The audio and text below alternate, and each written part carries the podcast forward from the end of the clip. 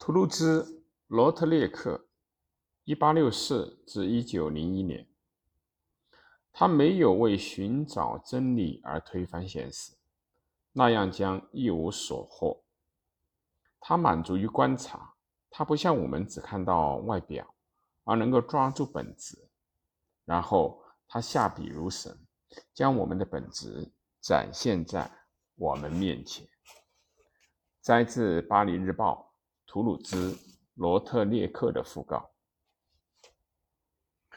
亨利·德·图鲁兹·罗特列克子爵，巴黎夜生活最出色的记录者，用富有韵律感的线条呈现人生的百态。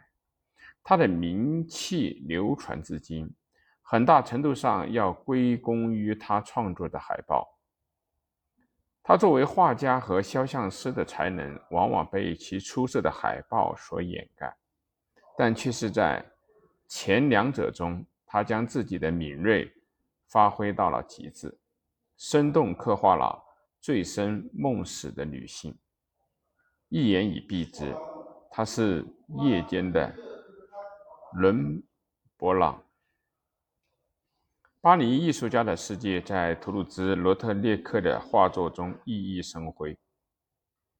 合唱团的女孩，街头的艺人。餐馆和咖啡馆里表演者的形象定格其中，成为永恒。这样的艺术一度被认为离经叛道，甚至引来愤怒的不满。然而，罗特列克并非为了哗众取宠，只是想记录现实而非理想中的世界罢了。在创作的过程中，他赋予人物以人性的光辉。给予他们社会拒绝给予的高尚。罗特列克的创作风格体现在简明的线条、明亮的颜色与富有讽刺意味的生动再现。其启示性不逊于画中人物本身。早年决定从事艺术创作后，罗特列克的家庭安排他师从家庭家族的朋友，一个上流社会的画家。然而，罗特列克的风格几乎与他所受的训练会南辕北辙。他渴望取悦老师，却无论如何也无法准确的临摹。一位友人回忆，他做了最大的努力，却总是夸大某些细节，甚至整个特征。他的画总是扭扭曲的，尽管他从未尝试如此，也不想如此。随后的一名老师又觉得他的风格。堪称粗劣。十九岁的时候，家人给他一笔钱来成立工作室，于是他前往蒙马特，开始为朋友们作画。很快，罗特利克就因其出色的海报出了名。他设计的海报大胆、鲜明、优雅的风格，似乎预示着艺术革新的到来。人们发现，艺术并非只能是画布上的油画。广告也因此而成为艺术。罗特列克发迹了。他在1891年自豪地宣布：“巴黎的墙上如今已满是我的海报。歌星、舞者、马戏团的名角都是罗特列克海报的主角。当中有以红磨坊为最。走进红磨坊的贪食者，与走出红磨坊的简·艾薇尔。”占据了世界各地的墙壁。罗特列克的画中闪烁着人文主义。快乐的花花公子路易·帕斯卡是他也能够出色描绘男性人物的例证。体检则恰如其分地捕捉到外科诊室排队候诊的妓女们的惆怅。在他最优美的画作中，不乏以休闲中的女性为主题。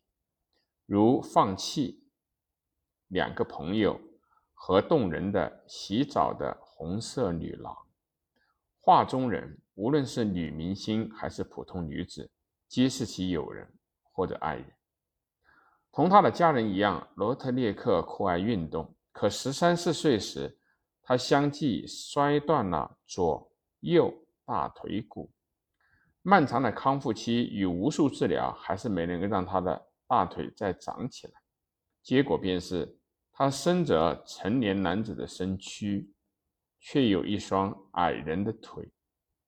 大概是因为遗传性骨骼疾病，他一生中都未长到五英尺高，约为一点五二米。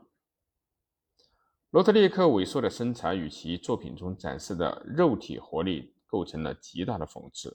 他从未接受自己的残疾，也常常在画作中刻意省略主人公的腿部。他的身边尽是身材异常高大的友人。一个熟悉他的人称，他常常提起身材矮小者，似乎想表达我也并非如此矮小。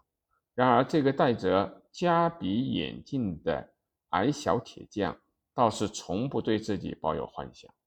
我一直都会在那头拴在破车上的良驹，这不过是他无休止的自贬里的一条罢了。即使在红灯灯红酒绿的蒙马特，罗特列克的饮酒量也称得上惊人。鸡尾酒便是由他开始风靡的。地震。四份苦艾酒，两份红酒，再添上几滴干邑，是他的最爱。染上梅毒以后，他的身体与精神都都大大的衰退了。一八九九年，他深爱的母亲突然离开了巴黎。罗德列克本已每况愈下的精神彻底崩溃了，他被送进了疗养院，在那里创作出了自己最伟大的系列作品《在马戏团》。没过多久。他又回到了巴黎。此时，罗特列克成了一个满身酒气的酒鬼，他的酒单也从地震变成了生鸡蛋加朗姆。迁居家族城堡以后，他已经无法正常行走，只能靠双手去爬行。罗特列克三十六岁即英年早逝，死时近乎瘫痪，双耳也几乎失聪。罗特列克死后，其父曾写道：“他若为一个健全人，本会爱上优雅而富有活力的生活。然而，生活没有给予罗特列克的活力，他却在艺术中找到了。世纪末的巴黎，在他的画作中呈现了无与伦比的活力。”